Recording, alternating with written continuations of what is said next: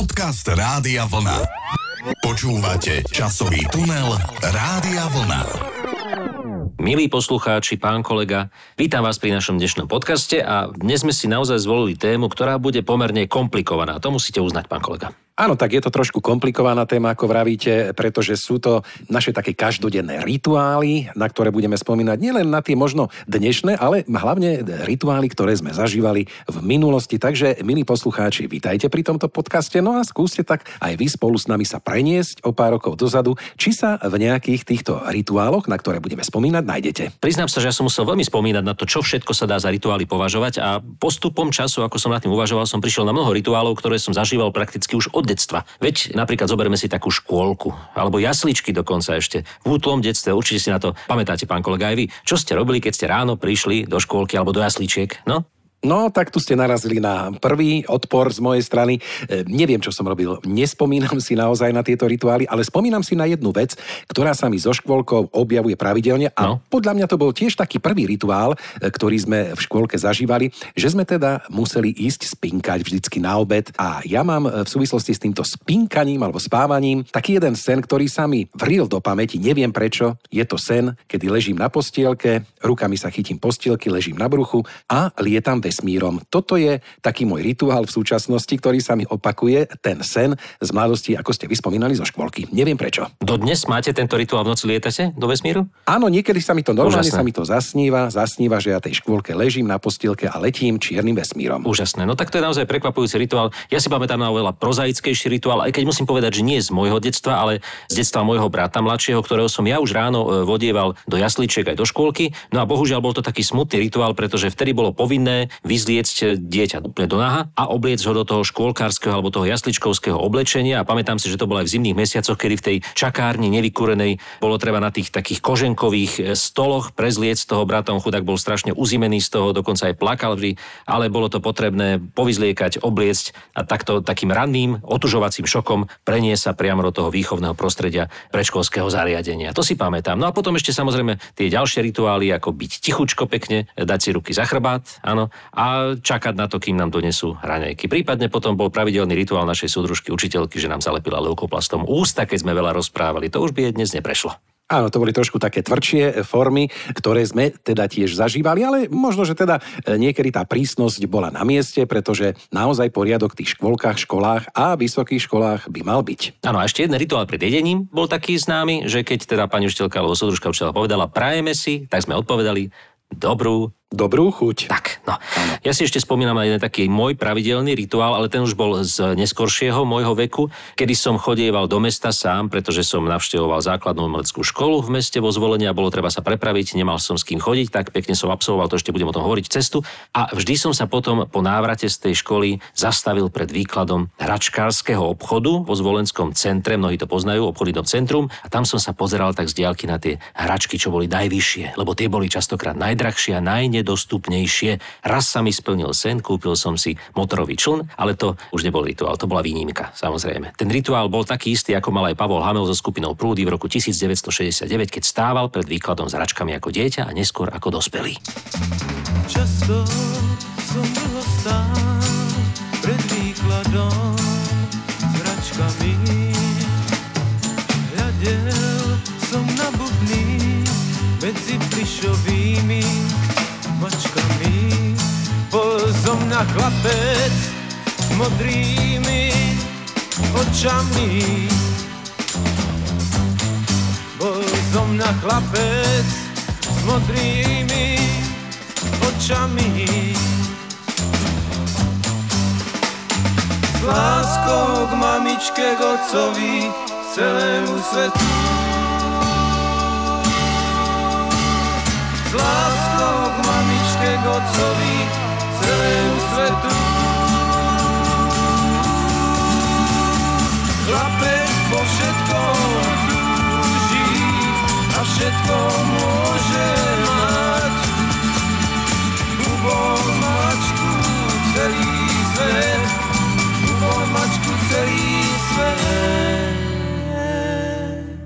A veru, musím vám povedať, pán kolega, že ešte aj dnes, keď idem okolo hračkárstva, tak sa zastavím, pozriem sa, čo v ňom je a snívam, že čo by som si tak kúpil, keby som bol dieťa, alebo keby som bol vtáčkom, tak by som letel záles. Nie, takto som to chcel, pán kolega. Poďme na tie školské rituály. Teraz, e, keď sme už boli starší, ráno sme vstávali, ranný rituál pracovníkov slovenského rozhlasu bolo pustiť nám pesničku hop malý žiačik, alebo ešte predtým pieseň od skupiny Tuláci Dobré ráno, svetlo mojich očí. A to bol ranný vstávací rituál, zobudiť sa, otvoriť oči a vstať. Áno, vstali sme, rodičia nás pripravili, obliekli nás, naraniakovali sme sa, zobrali sme si ťažkú tašku plnú kníh a šup pomaličky s takými rozlepenými očami do školy. No a keď sme už pri tej škole, tak e, tam sa naozaj diali také pravidelné rituály, na ktoré si teraz spomenieme. Čo je napríklad, ste prišli do školy a už pri vstupe ste museli zdraviť česť práci, žiadny dobrý deň, česť práci súdruh vrátnik, česť práci súdružka učiteľka, súdruh riaditeľ. Áno, to boli také tie povinné rituály. Nepamätám si že by som nejak ako zdravil dobrý deň. Už sa to potom ako si zautomatizovali tieto pozdravy, takže e, to bol taký prvý rituál, keď ste vstúpili do školy. No počkajte, potom bolo ešte, čo? Vy ste mali čo ďalej? Ja som mal ešte ranný rituál, samozrejme, urobiť desiatu sebe aj mojim súrodencom mladším, ktorí boli v tom čase už e, teda školopovinní tak e, to bol ranný rituál. Potom mal som taký ešte e, ranný rituál, ktorý dúfam sa na mňa nenahnevá môj mladší brat. Ten občas zvykol, alebo teda možno aj celkom pravidelne, vždy niečo vyliať ráno, kakao na stole a musel som poutierať dlášku. To bol taký tiež pekný rituál, na ktorý dnes s úsmevom aj spomíname. No a potom samozrejme tá odprevadenie do školy a ako ste už povedali, tieto rané rituály pozdravovacie. Mimochodom, my sme mali jedného pedagóga, ktorý to odmietal, ktorý povedali, nie som súdruh, ja som pán, ale hovoril nám to mimoriadne potichu. Neviem prečo. No a potom to boli veľmi pekné rituály školské a to boli tie týždenické rituály. Vždy bolo treba zvoliť e, týždenníka a ten pred každou hodinou napísal na tablu dátum a mesiac, v ktorom sa nachádzame, aby sme náhodou nezabudli, keď začínala hodina. No a potom samozrejme desiata, pán kolega, to bola, to bola veľká záležitosť. Áno, desiata bola e, charakteristická, aspoň teda za našich čias aj tým, že bola častokrát tá mliečna desiata, kedy nás chceli zdravo stravovať. E, pamätáte si tie e, mliečka v sáčku, v takom tom trepotavom igerite? Pamätáte si na to? No pamätáme, to je ten rituál. Každý deň predtým, než začala veľká prestávka, sme utekali vždy tí týždenníci zobrať tú bedničku s tými mliečkami e, sáčkovými a veľmi sme sa báli, aby z nej netieklo, pretože to by problém. Museli by sme po sebe utierať. Tak sme ju priniesli a rozdávali sme mliečnú desiatu deťom Keď bola náhodou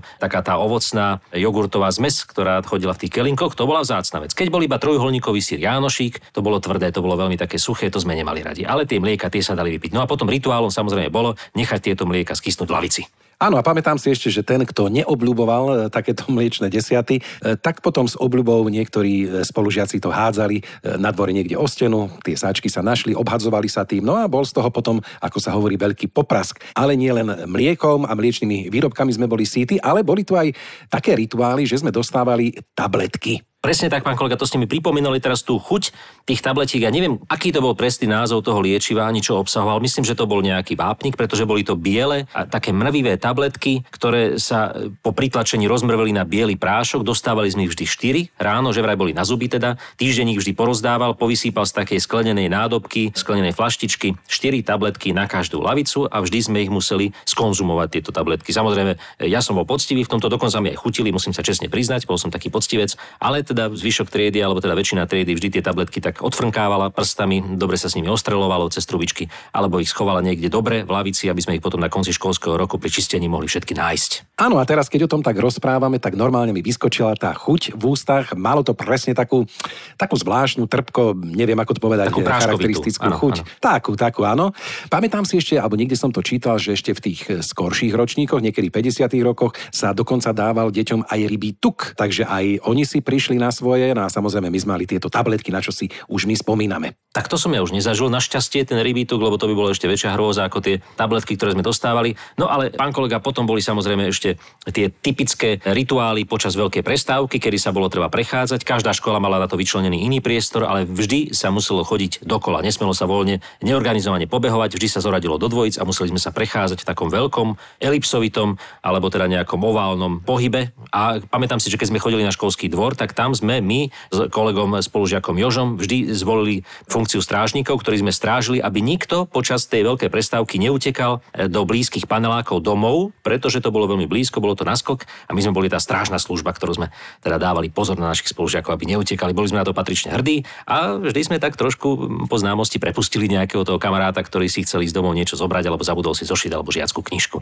Ale to tak natajňaša iba. Áno, ja si spomínam, že my sme ešte cez tú veľkú prestávku niekedy si odbehli do veľmi blízkeho obchodu, kde práve v tom čase prišli veľké slané rožky, ešte sa dali kúpiť, boli čerstvé, tak šup, boli sme si kúpiť také trošky, ale samozrejme nehovorte o tom nikomu. Áno, tak to neprezradím, samozrejme. No a potom môj rituál po škole bol ten, alebo teda dokonca niekedy aj pred školou, pretože my sme sa striedali, my sme chodili dokonca na pobednejšie vyučovania vzhľadom na veľký počet žiakov v tom čase. Vždy som absolvoval rituál cestu MHDčkou s volenskou autobusovou dopravou, harmonikovou v tom čase, bol to Ikarus, ktorým som nasadol, postavil som sa dopredu k vodičovi a tam som sa pozeral na to, ako šoféruje. To bol môj rituál a takto ma tento šofér odviezol až do mesta, kde som chodil každý deň, alebo teda každý druhý deň do ľudovej školy umenia a cvičil som na husle. A to bol ďalší rituál, poctivý, ten som nenávidel, cvičiť na husle. Niekedy tie husle skončili aj tak veľmi rýchlo na posteli, na zem som si nedovolil hodiť ich, ale teda to bol rituál. Chodiť a cvičiť cvičiť. Takisto ako Karol Štedrý. Tento mal dokonca aj zhudobnené. Já chodím pilně do houslí a cvičím a cvičím. Mé skřipky lecos překouslí, však cvičím jak šroub. Má bíle svášní hraničí a cvičím a cvičím nad vzory ze zahraničí. Je mi ševčík až kroub a tvář krásných žen. Mě na mou duši sotva vzruší, jsem šťasten jen strilků a kantilén. A když už jsme to nakousli, mě ženy jsou ničím, nechodím pilně do houslí a cvičím jak šroub. Já cvičím jak šroub a cvičím jak šroub. Časový tunel Rádia Vlna. Milí poslucháči, posuňme sa teraz od tých školských, detských čias, do mladosti, do študentských čias a tam už sa nám tie rituály zišli, pretože boli to, ja neviem, už tie stredoškolské, maturity, potom skúšky na vysokej škole a tam už sme trošku boli poverčiví, či sa nám to podarí, čo všetko mať pri sebe, ako byť oblečený, čo všetko podniknúť ráno a čo naopak nepodniknúť večer, aby sme boli pripravení na skúšku dostatočne a mentálne vybavení. Pán kolega, ako ste to mali vy? No tak ja si spomínam, že ten prvý rok bol taký poctivejší, áno, kým sme vychytali vychytali všetky muchy, všetky diery, cez ktoré sa dalo preklznúť potom v tých ďalších ročníkoch, takže ja som bral všetko poctivo, dokonca som stával aj na tie hodiny, ktoré možno som ani nemusel, no nemusel ako nemusel. Čo bolo také zaujímavé, môj rituál bol vždycky budiť mojich spolužiakov e, na internáte, s ktorými som býval na izbe, no a samozrejme budil som ich veľmi skoro ráno, pretože o 8 sa nám niektoré dni začínal pohyb na škole, no a samozrejme spolužiakom sa po nejakých tých prebdených nociach nechcelo. Hýbať, robiť balet alebo podobné veci. No tak to bol taký môj rituál, že som ich budil. Dodnes určite na to nezabudli a môj spolužiak jeden, nebudem menovať, stále na to tak s obľubou spomína, ako som ich teda na tieto ranné pohybové aktivity budil okolo 7 hodiny ráno. No tak ste si mohli zaspievať potom pieseň Ja som budí budíček. Čiže vy ste boli rituálom pre iných ráno na tie skúšky. Mňa nemal kto budiť na internáte, tak som sa musel budiť sám na skúšky a to bol môj ranný rituál, že som vždy vstal tesne pred tým, ako som e, vyrážal, aby som na tú skúšku nemyslel, pretože keď som stal skôr, tak som bol nervózny, bol som nešťastný z toho, že na tú skúšku musím ísť. Pamätám si to na tej elektrotechnickej vysokej škole, tie skúšky niektoré boli naozaj ťažké a tak som spal do tej poslednej možnej chvíle, odkladal som tú minútu, kedy musím otvoriť oči a potom, keď to už bolo naozaj neudržateľné, tak som vstal a bez akéhokoľvek e, nejakého raného pripravovania sa som sa rýchlo obliekol a utekal som na tú skúšku, aby som to mal čím skôr za sebou. Ale teda raz som tento rituál porušil, no a to bolo vtedy, keď som na tú skúšku nevstal a to zároveň znamenalo aj ukončenie štúdia na tej vysokej škole, na ktorej som vtedy bol. Ale potom som rituálne absolvoval ďalšiu a už to bolo všetko v najlepšom poriadku. No a ešte e, tí spolužiaci z našich e, dôb, teda naše ročníky, ak si zaspomínajú a bývali na Mlínskej doline Bratislave, tak vedia, že e, takým pravidelným rituálom, to už možno mi ani nebudete veriť, pán kolega, milí poslucháči, bolo, že keď ste sa chceli osprchovať, tak ste si museli zobrať z izby svoju vlastnú sprchovú ružicu, pretože tam tie ružice sa kradli, neboli k dispozícii prúdom, len tiekla voda z tej hornej tyčky. No a samozrejme ešte okrem tej ružice ste si museli rituálne so sebou zobrať aj kus novinového papiera papiera, ktorým ste si pribuchli dvere na tej sprche, pretože kľúčky takisto tam na niektorých neboli. A ešte do tretice bol taký rituál nechať si kúsok toho papiera, aby ste mohli tie dierky, ktoré tam boli po tých kľúčkách, e, uzavrieť tým papierom, aby vám niekto nepozorovane e, sa nepozeral na to, ako sa sprchujete. Ale pán kolega, kto by sa už na vás pozeral? To viem si predstaviť v prípade vašich kolegyň hereckých, alebo teda vašich spolužiačok, alebo si teda museli brať so sebou rituálne nejakú kamarátku, spolužiačku, ktorá strážila dvere, či už na záchod, alebo teda do sprchy, tak aby tam niekto nepovolaný nevošiel počas sprchovania, ak tam vôbec nejaké dvere boli, lebo aj také sa stávalo, že tam teda nikto nebol, v tom prípade musela kamarátka vlastným telom brániť tú, čo e, dodržiavala takto hygienu. Ale samozrejme, ja si spomínam na isté rituály, ktoré súviseli s Mlinskou dolinou a tam mali elektrotechnici taký rituál, neviem, či to ešte dnes prebieha,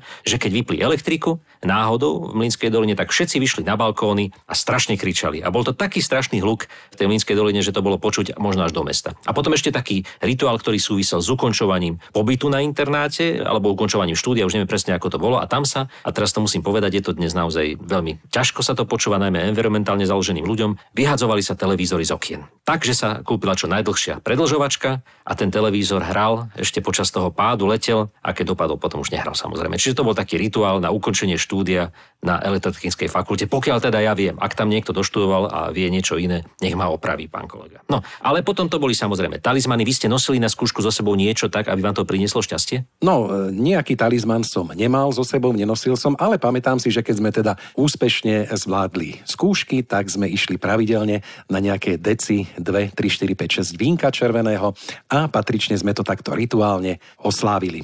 No to je krásne. To je krásne. Vidíte, ja som napríklad nosil pri sebe nie talizman, ale budík. Ja som raz išiel po bratislavských uliciach, nemal som hodinky, bolo tam také hodinárstvo v starom meste, tak som si povedal, idem si kúpiť hodinky nejaké, nemám. Namiesto hodiniek som videl taký krásny strieborný budík, tak som si ho kúpil a potom som ho vždy rituálne vytiahol, keď sa ma niekto opýtal, koľko je hodín. No tak bolo to vždy prekvapivé pre toho človeka, ale ja som si pripadal taký zaujímavý a atraktívny. Len som mal vždy taký veľký hrb na hrudi v tom vnútornom vrecku, lebo ten budík bol pomerne tvrdý a veľký. No aby sme uzavreli toto spomínanie na mladosť, na tieto rituály, tak mám tu ešte jeden taký žalúdočný rituál, pretože ak si spomínate, milý pán kolega, milí poslucháči, vy, ktorí ste boli na internátoch ubytovaní, tak e, takou delikatesou a rituálom bolo, že sme na obed alebo na večeru chodievali na vyprážaný sír do školskej alebo teda internátnej jedálne. Áno, áno, to konec koncov my sme robili aj keď sme boli ešte vo zvolenie, čo by stredoškoláci, tak sme každý večer, keď to prišlo do tých reštaurácií, každý večer rituálne chodili na vyprážaný sír tiež. No tak e, náš žalúdok sa nám asi nepoďakoval mi za túto bohumilú činnosť. V každom prípade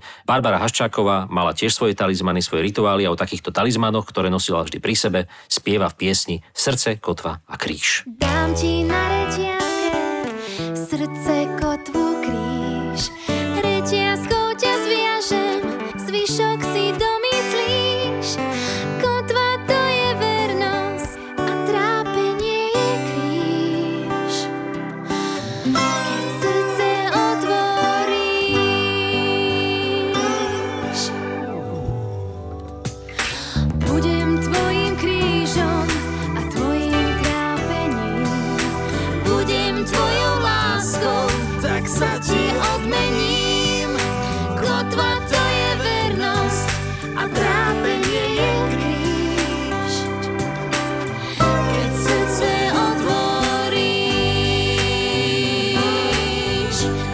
srdce kotva kríž.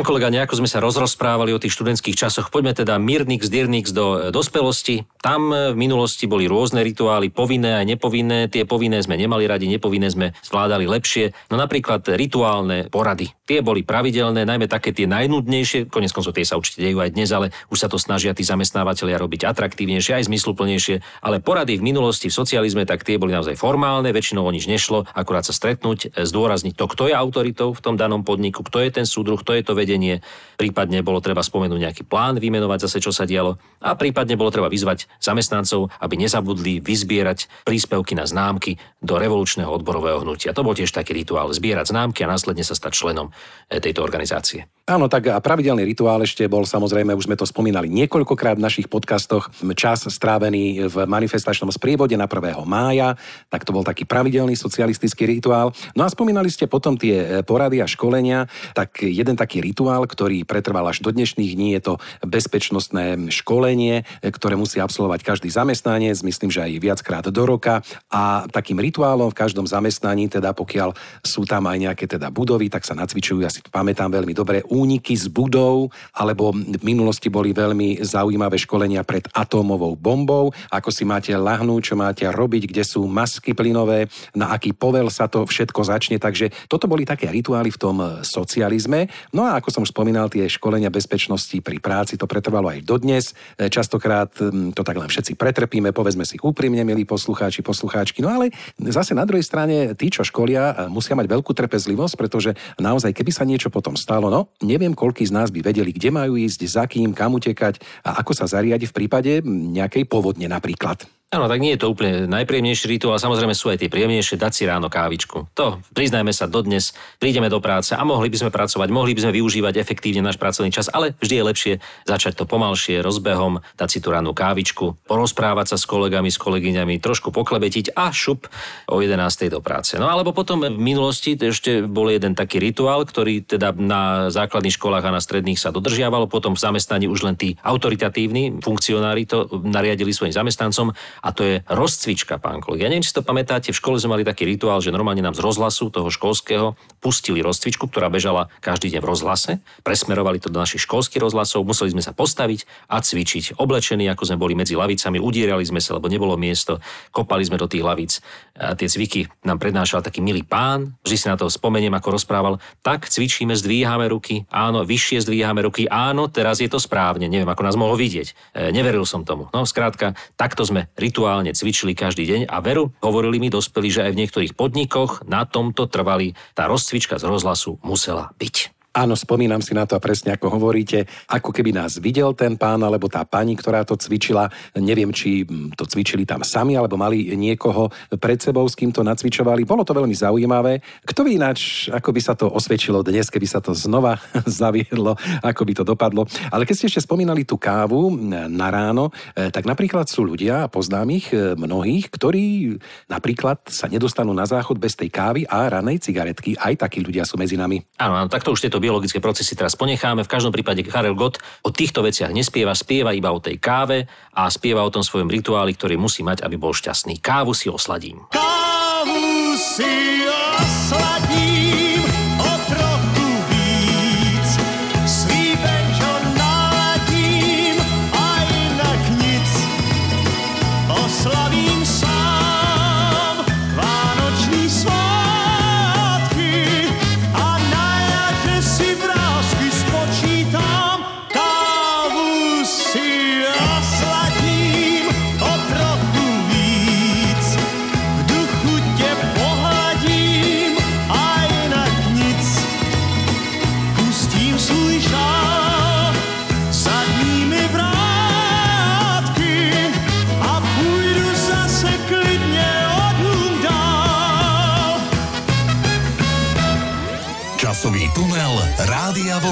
Pán kolega, vy ako motorista tiež určite máte svoje rituály, keď nasadete do auta ráno dnes, e, keď ste išli napríklad do práce. Ak ste niekam teda išli, čo ste urobili? No tak e, mám také rituály, niekedy keď idem na dlhšiu cestu, skontrolujem si pneumatiky a to takým štýlom, že do nich kopnem nohou, prípadne stlačím prstom a keď cítim, že sú dostatočne tvrdé, tak e, samozrejme nepanikárim. Keby bola nejaká mekšia, že to cítim takto na dotyk, tak samozrejme to zmeriam. No a rituály, no tak e, sadnem si do auta, ja sa pripútam vždycky, áno, nastavím si zrkadielka, ako ma to učili e, v tej škole, autoškole. No a potom samozrejme pomaličky, ale isto vyrážam na cesty. Áno, a všetci ostatní sa pomodlia rituálne, keď vyrážate na cestu. Nie, to som samozrejme si robil žarty. No, oškrabete auto napríklad, to je tiež taký zimný rituál, ale treba povedať, že v minulosti to mali motoristi rituálne oveľa ťažšie, pretože to nebolo jediné, čo bolo treba spraviť, ja neviem, nastaviť zrkadielka alebo skontrolovať pneumatiky vizuálne. Bolo treba skontrolovať celé auto, doslova a do písmena. Bolo treba otvoriť prednú kapotu, skontrolovať olej, ale nielen v motore, takisto bolo treba skontrolovať olej raz za čas e, v rozvodke riadenia. Taká krabička bola plná oleja a ten olej z nej pravidelne pravidelne vytekal. Bolo treba skontrolovať, či máte namazané predné čapy, či máte dostatok vazelíny vo všetkých spojoch, ktoré sú, či máte dosť oleja v e, prevodovke, aj e, v diferenciáli. Následne bolo treba skontrolovať, či svietia všetky svetla, pretože tie radi nesvietili. A až potom vyraziť na cestu samozrejme. Čiže tento rituál niekedy zabral aj 20 minút, keď ste chceli byť poctiví ako šofér. Samozrejme, nebolo to treba robiť každé ráno, ale boli na to predpísané intervaly, čiže nie ako dnes kúpite si auto, jazdíte na ňom, až kým sa vám nepokazí a potom idete na kontrolu. Bolo treba každých 300 km kontrolovať olej napríklad v tej prevodke riadenia, alebo každých 1000 km kontrolovať olej v prevodovke. A to už by dnes málo kto dokázal. To si priznajte, pán kolega. Áno, to je pravda. Ja už e, si neviem predstaviť, ako by som robil tú technickú skúšku a aj mnohé dievčatá určite by to už nespravili, by sa toho nejak báli. Ale ešte jeden taký rituál, ktorý si spomínam z tej minulosti, keďže bola kedy dávno, v socializme nie v každom meste boli v noci otvorené pumpy. Ak si na to spomínajú, milí poslucháči a poslucháčky, e, boli otvorené do nejakej 22. hodiny, potom ste už nenatankovali, takže rituál bol zobrať bandasky, ak ste náhodou potrebovali potom v noci niekde ísť a mať v rezerve aj tento benzín alebo naftu, aby ste vôbec počas tých nočných hodín mohli cestovať. No všeobecne cestovanie bolo treba plánovať. To boli rituály, ktoré sa nacvičovali vždy, keď sa vyrážalo niekde na cestu, skontrolovať si batožinu, skontrolovať v doma, či je všetko zavreté, voda, dopráčky, elektrika, ističe, povypínané a takisto, keď ste cestovali za hranice, skontrolovať si, či máte pas, či máte vyplnené všetky colné a devizové vyhlásenia, či máte správne vyplnenú doložku a tak ďalej a tak ďalej. To boli všetko rituály, ktoré ste museli absolvovať, pretože ak ste ich neabsolvovali, tak sa vám to veľmi rýchlo vypomstilo a na hraniciach vás e, z tej dlhej kolóny, najmä teda v dovolenkovom období, keď ste si ju vystáli, vrátili naspäť domov. A to bolo to najhoršie, čo sa vám pred takou letnou dovolenkou mohlo stať. No ale poďme k ďalšej piesni, pán kolega. Tá bude o rituáli, ktorý súvisí s niečím exotickým a to ja tak, keď počúvam túto piesň, vždy si spomínam na to, že by som možno, že ja strávil nejaký čas na majáku a rituálne každé ráno ten majak zapol, rozsvietil kedysi ešte mechanicky nejakým spôsobom a dával pozor na tie lode. Nerobil nič iné, len strážil majak. To je bolo rituálne, to je bolo monotematické, to je bolo naozaj nudné, až tak krásne nudné, že by som sa na to tešil. Tak ako Petr Janda vo svojej piesni z roku 1971.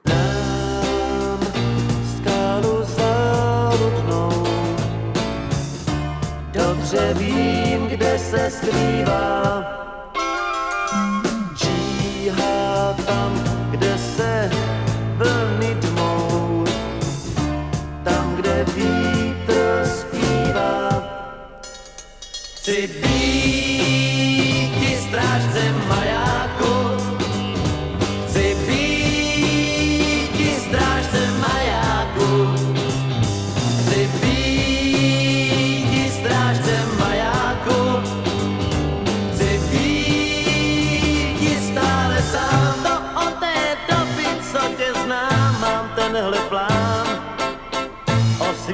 V noci oceán.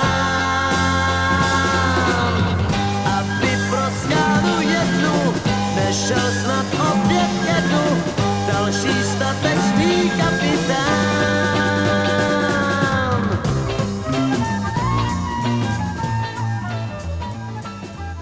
Ešte jeden rituál, pán kolega, mi napadá, keď sa bavíme o e, období socializmu. To už dnes je takmer zabudnutá záležitosť. Rituálne sobotné upratovanie na sídlisku. To ste vedeli, že je sobota, pretože už od rána bolo počuť prášenie kobercov na tých prašiakoch, ktoré sa pracne vynášali z domácnosti po tých schodišťach, pretože do výťahov sa nezmestili. Škodovky, Škody 120 mali otvorené zadné kapoty, ktorých je motor a pod nimi boli sklonení šoféry, ktorí tam niečo opravovali, montovali. Iní motoristi umývali svoje tátoše priamo na sídlisku šampónom a vedrom s vodou. Skrátka, toto ranné upratovanie to bolo záležitosťou celej spoločnosti. Áno, alebo ste počuli vrtať do steny už od rána susedov, e, ktorí si niečo v byte prerábali. No a potom, pán kolega, milí poslucháči, je tu jeden taký krásny nedelný rituál. To je ten klasický krásny nedelný obed s rezňami a zemiakmi a výborným slepačím alebo hovedzím vývarom, potom nejaký koláč, káva a pobedný nedelný spánok pri nejakom dobrom programe alebo pri nejakej politickej relácii už v súčasnosti. Takže toto je taký ten jeden z príjemnejších rituálov našich bývalých aj dnešných čias. Áno, synchronizované búchanie a klopkanie rezňou, to je niečo, čo mi evokuje nedelu dodnes. Keď to nepočujem, až mám pocit, že nedela neprišla. No, ale pán kolega, na záver by som ešte takú nejakú pikošku zo zahraničia o rituáloch. Máte niečo pripravené? Mám tu jednu, mám tu jednu, no to je hlavne poslucháčky, nech teraz počúvaj, pretože je to naozaj zaujímavá pikoška, alebo teda zaujímavý e, rituál z Bulharska. Napríklad, e, keď chceli uchrániť ženu, plod a neskôr aj dieťa pred zlými mocnosťami alebo zlými vecami, tak počúvajte dobre, milé poslucháčky. Budúca bulharská matka si napríklad nemohla po zotmení umývať hlavu ani sa česať v 9. mesiaci, takisto nesmela vôbec vychádzať z domu počas tohto mesiaca, no a celý týždeň si nesmela dať dole šaty, ktoré mala pri pôrode a keď sa teda dieťatko narodilo, po narodení dieťaťa príbuzní im začali nosiť rôzne darčeky a každý z nich na tú matku i dieťa napľul,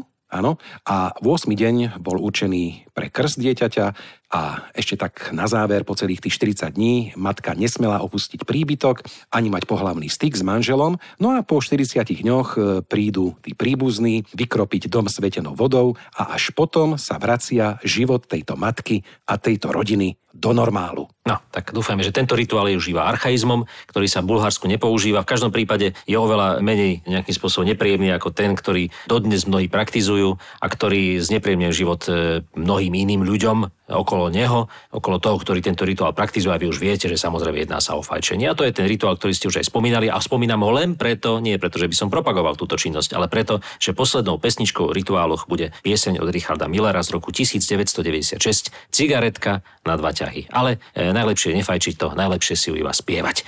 Pán kolega, myslím si, že to je čas na to, aby sme sa s dnešnými rituálmi a s dnešným podcastom rozlúčili. Áno, presne tak, tak tie príjemné rituály si nechajte, udržujte, no a tie také nepríjemné tak vypustíte zo svojho života a radšej nájdite tie nové, krajšie a príjemnejšie. Majte sa pekne a do počutia. Do počutia. Cigaretka na dva ťahy, krátka silná ako život, v dime s tebou stojím nahý, platonicky celkom živo, ešte raz a potom prsty, horké ako funerál.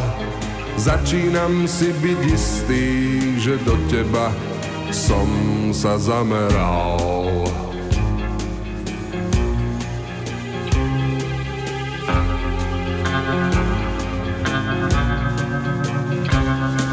Už cítim kožu zvláštne voní, v srdci praská ďalší kotol. My predsa nie sme ako oni, rozhodení len tak vôkol.